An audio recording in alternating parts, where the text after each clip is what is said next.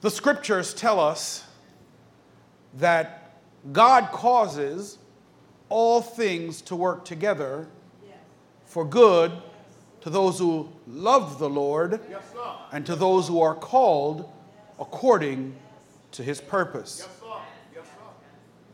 But what is the consequence for those who do not love the Lord? What works for them? It would seem to me that if all things work together for the good of those that love the Lord, uh-huh. then for those that do not love the Lord, things don't look so good. My Lord, my Lord. The age old question why do bad things happen to good people? Yeah. Expressly lets us know that you and I have no idea who among us is good or bad. The fact of the matter is, is that bad things happen to all of us simply because none of us are really good. So, in the midst of this foray of wickedness that we see all around us in these United States and in the world, God calls some people to serve at His good pleasure. And it is of those that God chooses things work together for good. Not necessarily for their good, but for good. So, the question, what is the consequence for those that do not love the Lord, brings me to the subject matter that I want to talk about today. And that subject matter is hate. I want to talk about hate. If you have your Bibles, I'll invite you to turn with me to the book of Esther, which was read earlier. The book of Esther, the fifth chapter, and the ninth through the 14th verses. Now, we're going, now I'm going to jump around through multiple verses in the text, but I want you to kind of latch onto Esther 5 9 through 14. Then Haman, picking up verse 9, then Haman went out that day glad and pleased of heart. But when Haman saw Mordecai in the king's gate, and that he did not stand up or tremble before him, Haman was filled with anger against Mordecai. Haman controlled himself, however, went to his house and sent for his friends and his wife Zeresh. Then Haman recounted to them the glory of his riches and the number of his sons, and every instance where the king had magnified him, and how he had promoted him above the princes and servants of the king. Haman also said, Even Esther the queen, let no one but me come with the king to the banquet which she had prepared. And tomorrow also I'm invited by her with the king. Yet all of this does not satisfy me every time I see Mordecai the Jew sitting at the king's gate. Then Zeresh, his wife, and all his friends said to him, Have a gallows 50 cubits high made, and in the morning ask the king to have Mordecai hanged on it. Then go joyfully with the king to the banquet. And the advice pleased Haman, so he had the gallows made. Picking up at verse 5 in chapter 6, here's what it says The king's servants said to him, Behold, Haman is standing in the court. And the king said, Let him come in. So Haman came in, and the king said to him, What is to be done for the man whom the king desires to honor? And Haman said to himself, Whom the king would desire to honor more than me? Who would the king? This is what Naaman says to himself. Who would the king desire to honor more than me? Then Haman said to the king, for the man whom the king desires to honor, let them bring a royal robe which the king has worn, and the horse on which the king has ridden, and on whose head a royal crown has been placed. Haman is saying this because Haman thinks in his heart that he is the person to be honored.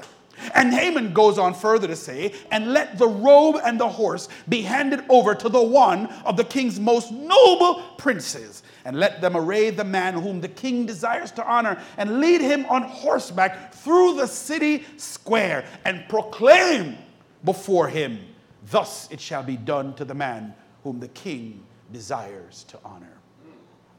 Jumping to chapter 7, picking up again at verse 9, we hear these words Then Harbonah, one of the king's eunuchs, who were before the king, said, Behold, indeed, the gallows standing at Haman's house, 50 cubits high, which Haman made for Mordecai, who spoke good on behalf of the king.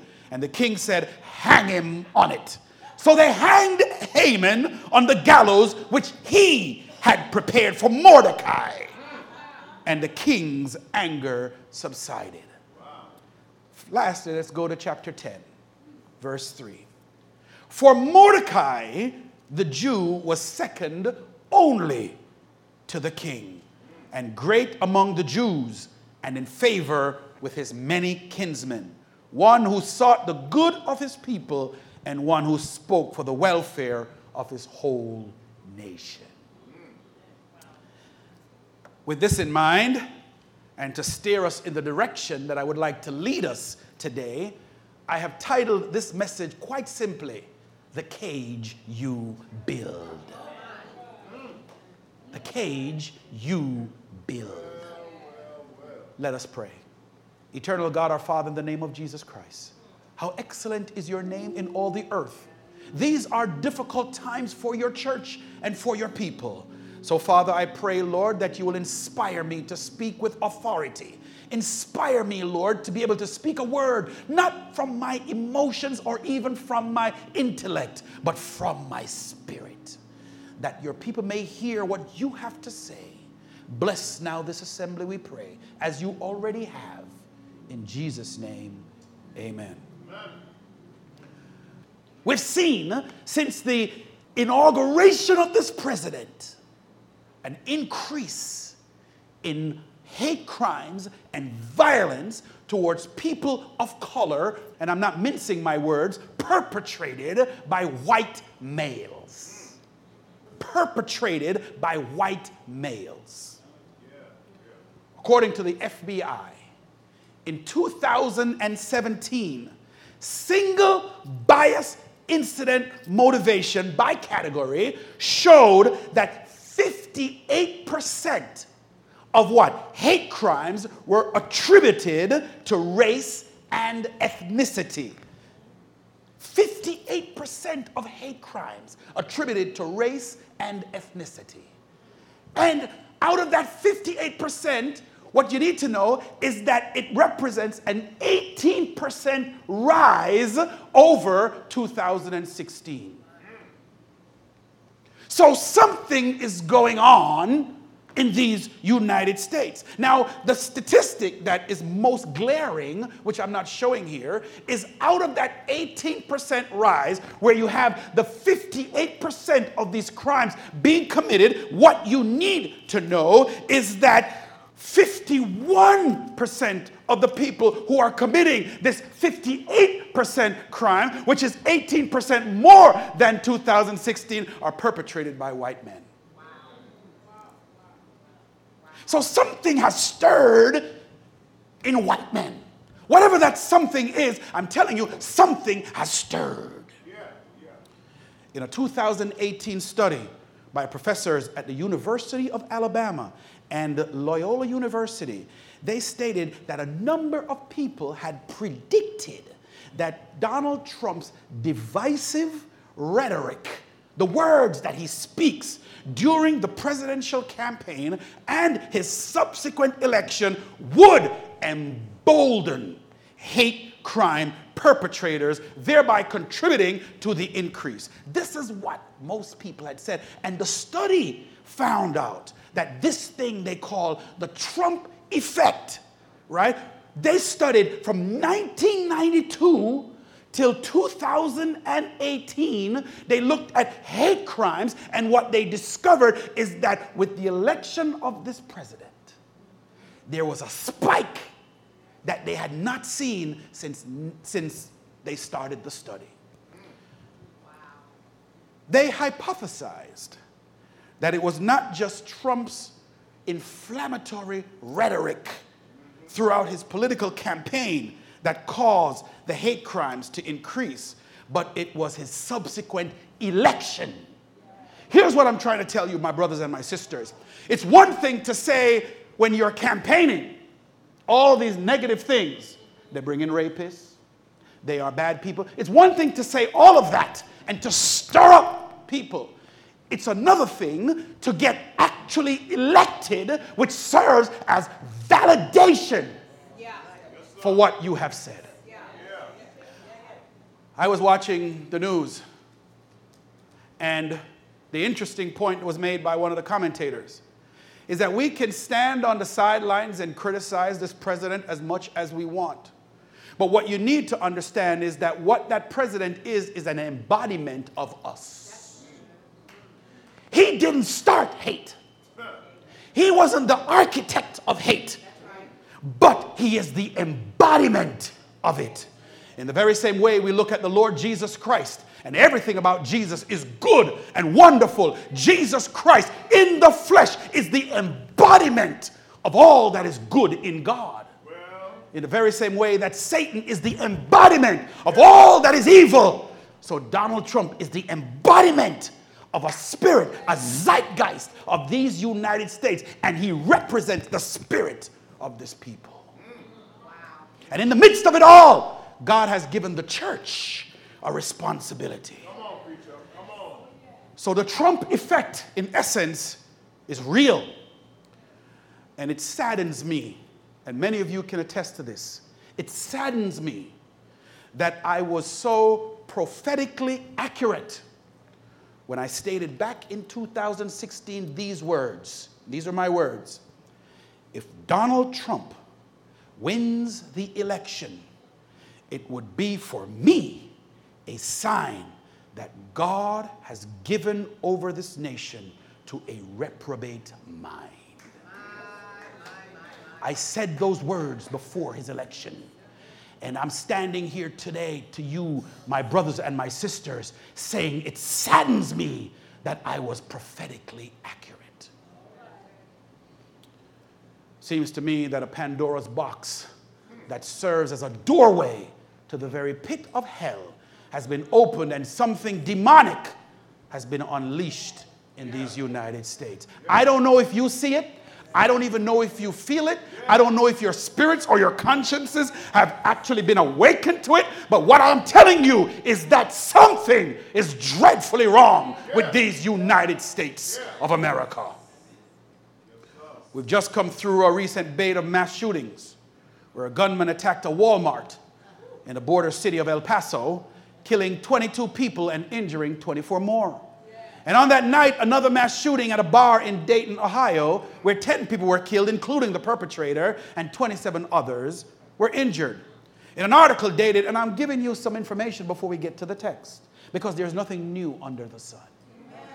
In an article dated August 7th in Christianity Today, Adam Greenway, president of the Southwestern Baptist Theological Seminary in Fort Worth, Texas, stated these words We condemn in the strongest possible form any and all ideologies of racial ethnic superiority, inferiority that fuel the kind of hate evidently motivate, motivating the El Paso shooter to commit such a horrific act of violence in our state the strongest possible form.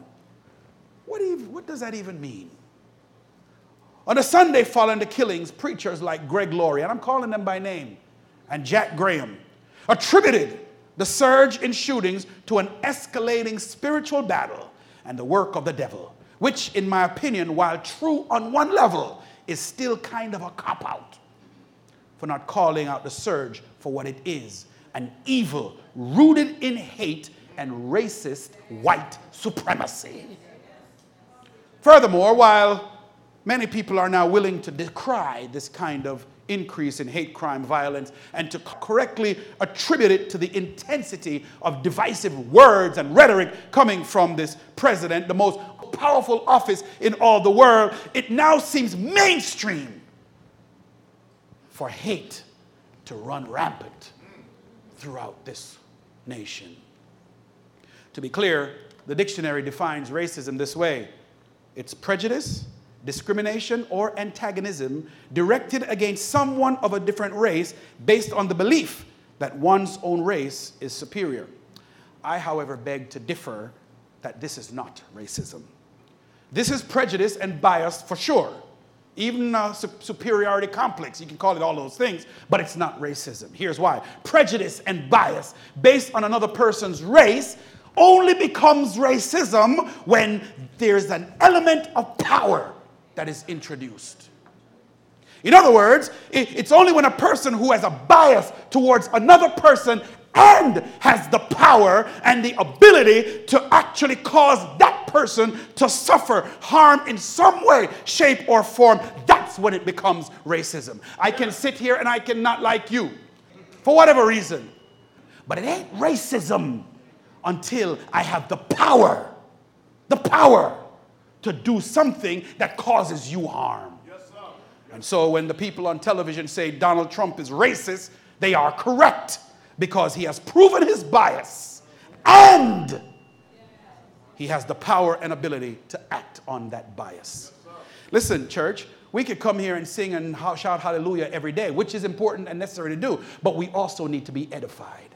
We also need to understand the signs of the times. We also need to understand what is really happening. We cannot be like ostriches and dig our heads in the sand and pretend that this is all going to go away. It's been here from the beginning, it's been here since heaven, it's been here since the Garden of Eden, and it is here now. Donald Trump didn't start it, but heaven knows Jesus will finish it.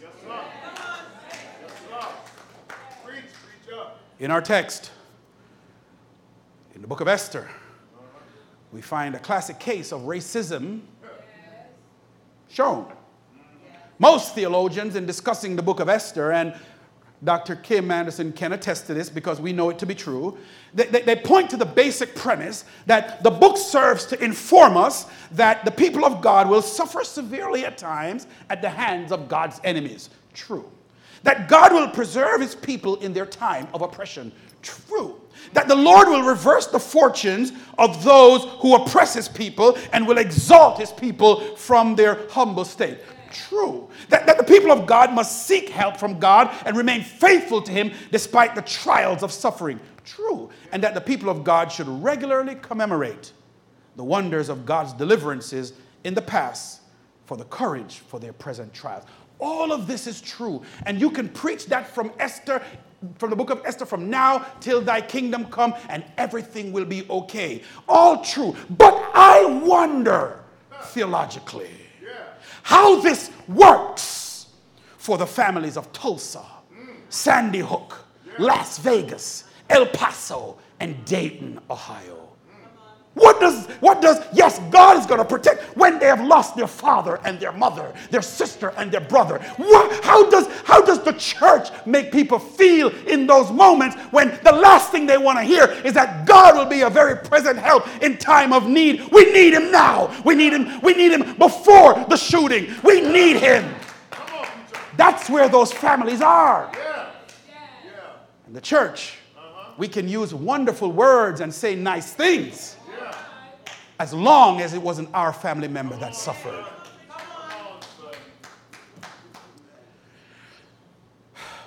By way of summary, and I'm going through this quickly because we're going somewhere, we're going to get there. The book of Esther opens with a description of an enormous 180 day party that was thrown by the king in his third year. The king rules over about 127 provinces in the Persian Empire. And as the feasting was drawing to a close, as it was getting to a close, the drunk king, because many people like to read it and say that this king was a nice king. The drunk king asked for his wife, Queen Vashti, to come before all of his drunk friends. Now, if you read the text very carefully, you might miss what happened because everyone likes to look at Queen Vashti and say she was a bad person. The king summoned her. Why? Because she was so beautiful. And the king wanted all of his drunk friends to see how beautiful Vashti was. But the Bible tells us that Vashti refused. Now, I say to myself, I think to myself, Holly, if, if I'm the queen and my husband thinks I'm beautiful and he wants to bring me in front of people so that people can see how beautiful I am, Ain't nothing wrong with that. It's cool. She should be like, hey. She the queen. But if you read the text carefully, the Bible lets you know the, the, the, the, king was drunk. All of his friends were drunk. And in their drunken state, he summoned the queen. But the text says he asked for the queen to come in the royal crown. Why would she refuse that? I'll tell you why. If, as men, and I'm going to be honest with y'all, Ken back me up, and Eve, if you need to all come, you know, protect me. When a man thinks a woman is beautiful, hear me clearly. It ain't just a pretty face. On, it's the Coca Cola bottle.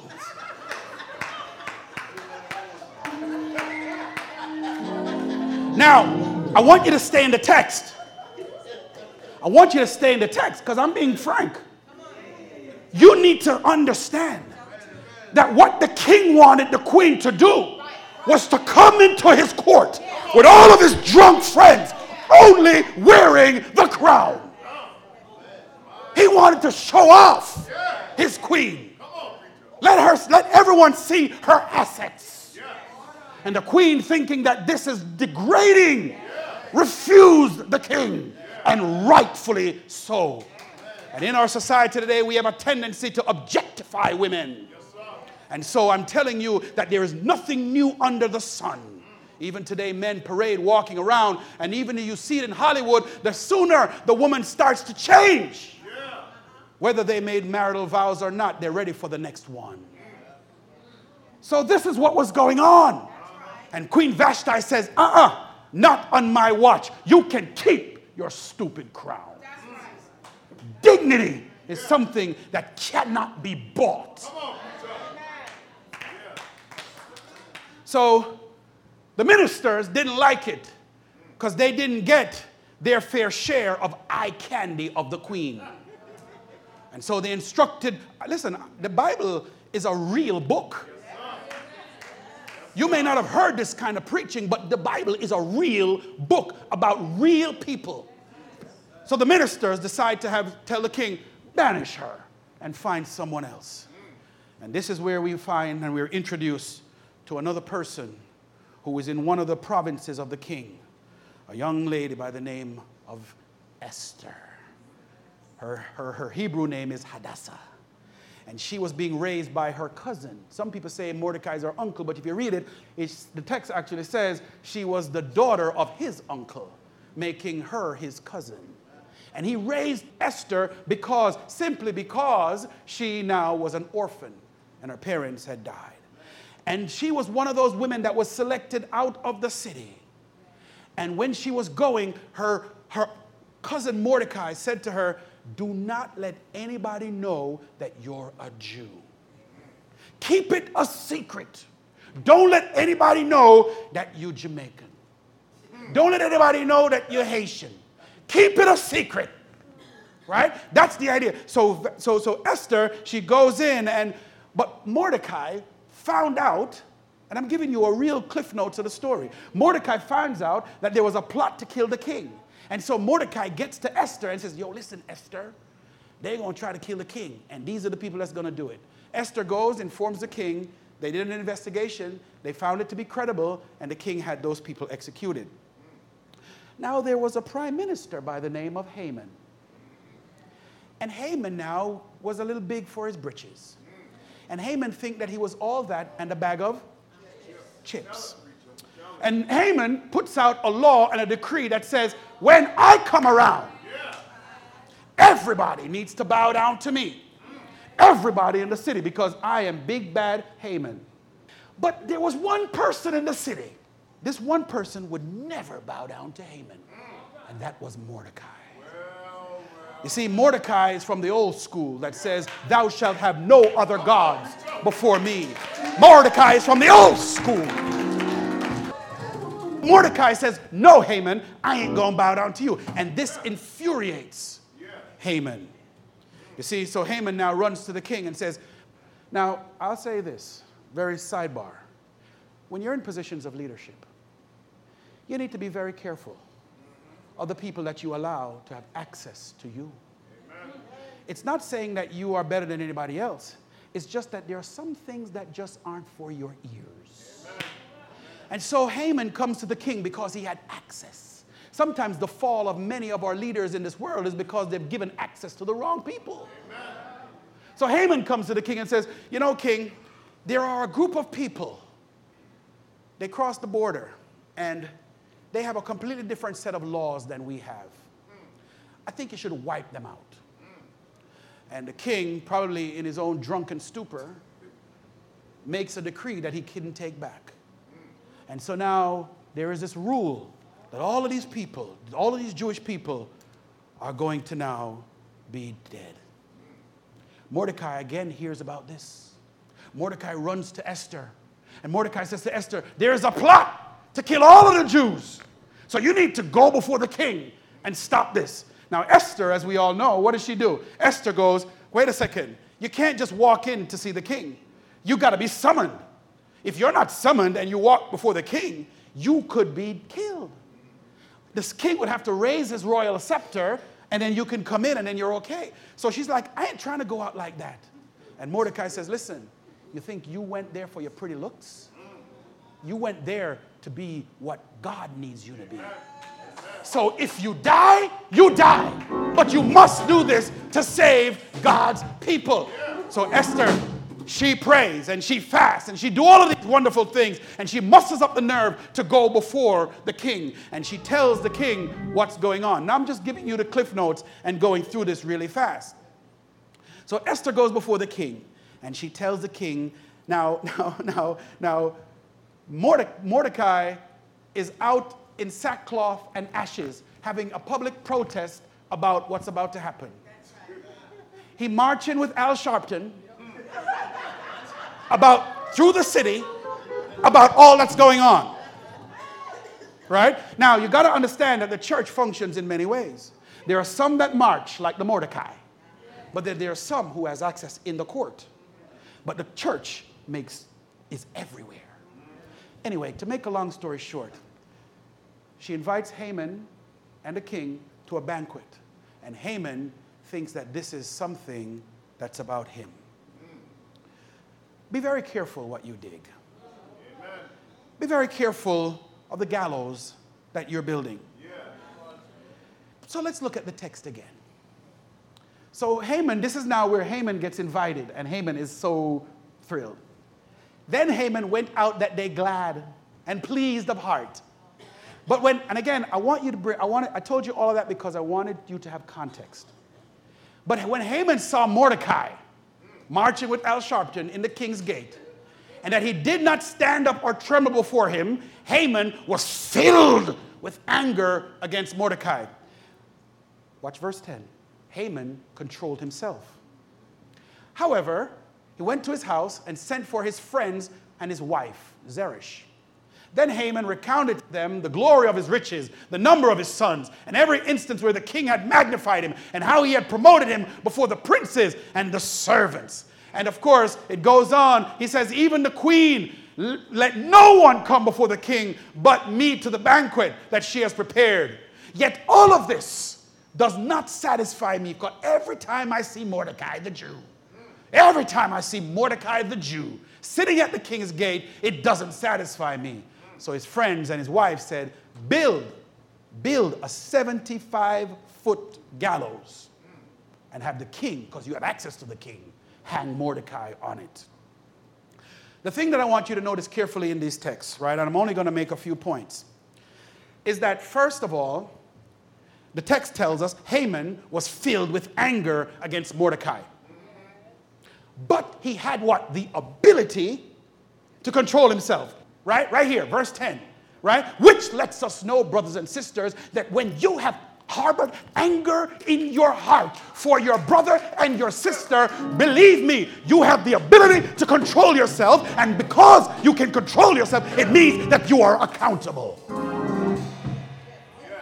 When you harbor anger and hatred towards your brother or your sister, you have the ability to control yourself, and you will be held to account. Jesus has reminded us, and he said it listen, if you even harbor hatred towards your brother, you have already committed murder. You are accountable. So be careful. So the first thing we notice is that Haman was filled with anger, but he was accountable. Second thing is, Haman went around and surrounded himself with people that was just like him. In other words, misery loves company. And the insidious, hateful behavior will always look for other people to co sign on their foolishness. When you have devised something evil in your heart, which you are accountable for, then chances are you're going to find some people to hang around you that's going to be like, yeah, yeah, yeah, he's doing this, yeah, yeah, she, and you don't know everything. You don't know the whole story. Remember, I began, all things work together for the good. Not for your good, but God knows you don't. And none of us is righteous, not even one. So be careful when you think you know more than God. Listen, as a pastor, as a preacher, I humble myself before I come. I don't always want to say things and do things that people don't always agree with, but I'm not here to be liked. Because the truth of the matter is, I can make you all cushy in the seats as you lead yourselves to the pits of hell. The church needs to speak the truth with authority and power. So Haman surrounded himself with like minded people. Then it goes on Haman had extreme narcissism. He went around bragging about himself unashamedly, talking about how rich he is and how much people love him and how he's the most intelligent person and the most successful president in the history of the Persian Empire. Brothers and sisters, pride always goes before a fall. And then finally, he had insatiable hatred. Haman's hatred for Mordecai was insatiable and therefore it could never be satisfied. All the money, all the women, all the real estate, all the accomplishments in the world could never get Haman to stop hating the fact that Mordecai had a much larger crowd at his inauguration. And still enjoys a 90% approval rating even after his retirement.